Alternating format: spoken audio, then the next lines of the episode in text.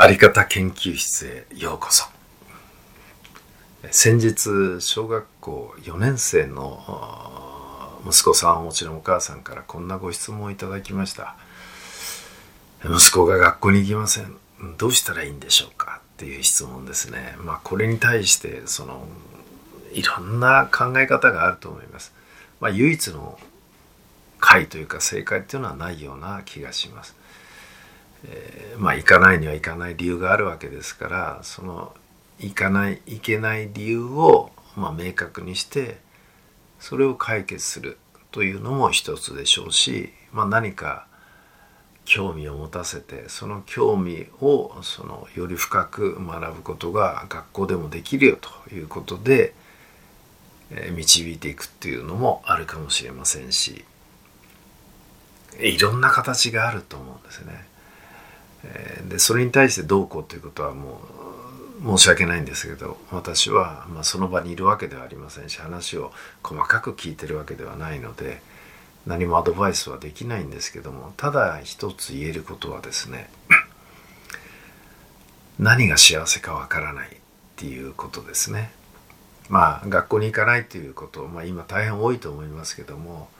なぜそれは良くないかっていうと、まあ、義務教育であるだから義務なんだと。もうこれも一つの考えだと思います。えー、それから学校に行って勉強しないとその先その先を考えた時すなわちまあ従来の発想であるいい学校に行っていい会社に入ってと、えー、それがその幸せに生きていく道なんだと、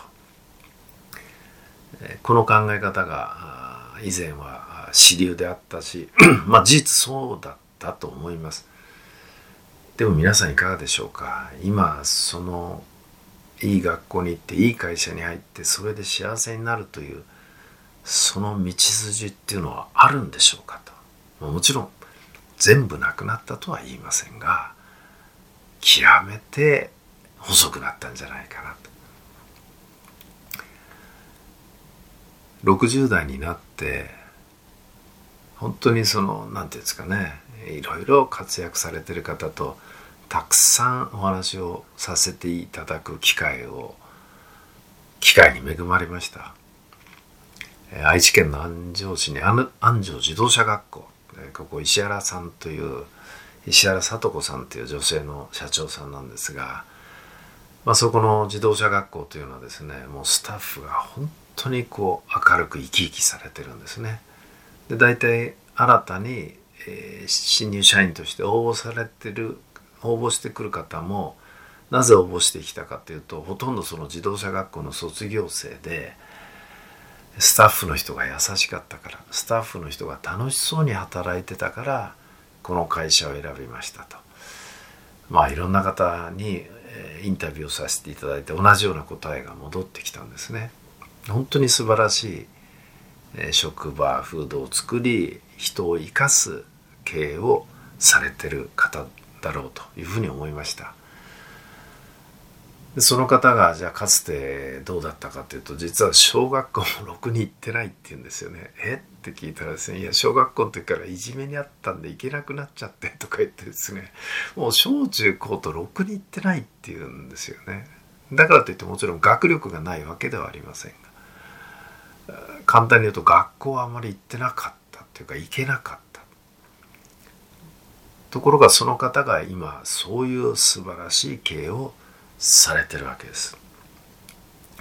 かつてこのラジオにも登壇していただいた加藤みなみさんもそうですが、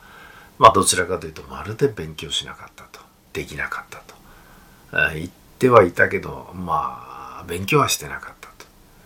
それが今カンボジアにどれだけ貢献されてるかわからないまあ、そういう生き方をされてるわけですね。まあ、それ以外にもそういう方にたくさんお会いして、えー、私もかつてはですねやっぱりしっかり勉強してそれはもう学生の義務なんだからそしてそれが幸せになる道だというふうにまあだいぶ以前はそのように考えてました。えー、ところがその最近最近って言ってもだいぶ前からですね。どうもそれだけではないなというかそれイコール幸せの道ではないなと。親は多分願うのは子供の幸せですよね。ですから学校に行ってほしいっていうのも究極その子に自分の子供に幸せになってほしいという思いから学校に行ってほしいということになると思うんですがまあ意外と行ったからいいというものでもないなということをまあものすごく今感じております。昔のあの寺子屋ですね寺子屋の絵を見ると面白いですねあ教師の役の人が何かに向かってこう一生懸命喋ってるとそれをおとなしくちゃんと本を開きながらしっかり先生の話を聞いてる人もいれば隣の人と遊んでる人もいればよそ見て寝っ転がってるのもいれば庭で遊んでるのもいると。まあ今で言うと、まあ、事業崩壊っていう形になるんじゃないかなと思うんですが、まあ、自由奔放にやってるわけですよね。これが理想だとは思いません。理想かどうかは思わないというか私には分かりませんがでもそこから何か生きる力というのを育んでくるもしくは考える力を育んだ場であったのではないかなと。もう知識だけ蓄えるんだったらもうコンピューターっていうかスマホパソコンにかなわないわけですからどんな人間もですねもう検索すれば世界の裏側の情報もすぐ取れるわけですから 知識量で勝つっていうのは無理なわけですねあのコンピューターに。まあ、AI が発達してきたとはいえその知識をどういう情報を得て どう活用しそれをどう生かすか別の観点でお話しすれば考える力ですよね。これはものすごく大事なわけですね。あとあのいろんな会社勤めっていうか職場に出ると分かりますけどもやっぱりその中で幸せな生き方ができる方もしくはその方と働いてると幸せになれるっていう方の特徴の一つはやっぱり他人への思いやる力っていうんですかね。やっぱり思いやり人間の優しさを持った人じゃないかなと。もちろん優しさだけでは生きていけませんし当然強さがいりますし考える力がありますが今申し上げたような要素をしっかりと子供の時代に育成育成というのかな育てるそういう能力を育てるっていうことがまあ子供の幸せに一番つながるんじゃないかなっていうのが、まあ、現在の私の考えなんですね。ですからそういう観点で見るとあの昔のあの寺子屋で崩壊してるようだけど自分のやりかいやりたいことをやりながらその領域を伸ばす。やりたいことをやってると考えろと言わなくても自分で考える。そしてその全体を通してその生きる力を養う、まあ、結局本当にその将来大人になった時にですねまあそれなりに生きていける人を育てていたんではないかなというふうに思うわけですね。ですからその考える力とか思いやる力とかですね、えー、場合によってはその判断する力判断する力とか決断する力っていうのはまあこれは特にあの組織で職位が上の方になればなるほどものすごく重要になりますが、まあ、ここら辺はどうですかね学校で学べるんでしょうかね多分ほとんど学べないような気がするんですね。もちろんそのベースは読み書きそろばんだろうと。それはそんなに間違ってないと思います。発展途上国でやっぱりその国を伸ばす時大事なのはまず教育であり字が読めるようになること。基礎の計算ができるようになること。まあ言ってみれば昔から言う読み書きそろかそろばんからスタートするというのは事実だしそれはベースにおいてはやはりまああった方がいいものであろうということは間違いないだろうというふうに思います。ただその先があるわけですよね。その先になると今申し上げたように社会に出ればもう本当に判断する決断する、えー、そんなことがものすごく大事になってくるわけで、えー、それからまあ物事を進めていくとどうしても当然ですけど必ずと言っていいほど、まあ、阻害要因。それは物であったりことであったり人であったりですね、まあ、必ず阻害要因にぶつかるわけですね。その阻害要因にぶつかった時にそれを乗り越える力諦めない力、えー、どう乗り越えるかを考える力ここら辺がやっぱり大事になってくる。というふうに思うんですね。ですから何を申し上げたかったかというと、まあ、今学校に行ってないかもしれないですがそういう能力を伸ばす育む場は作っていただけたらどうかなと。無理やりに学校に行きなさいと言ったってまず行かないしそれをやってたらかえって壊れてしまうっていうのは、まあ、残念ながら事実だと思うんですね。で何もやることがないとなるとこれはやっぱりその彼自身もつまらないと思うんですね。人を育てることはできないわけです。人は育つわけですよね。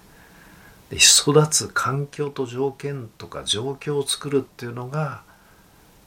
会社で言えば上司や先輩の役割であり家庭であれば親じゃないかなと。環境条件状況を作る。あとその場に置かれた時どう学び どう進んでいくか。もうこれはもう全部本人の決め事であるというふうに思います。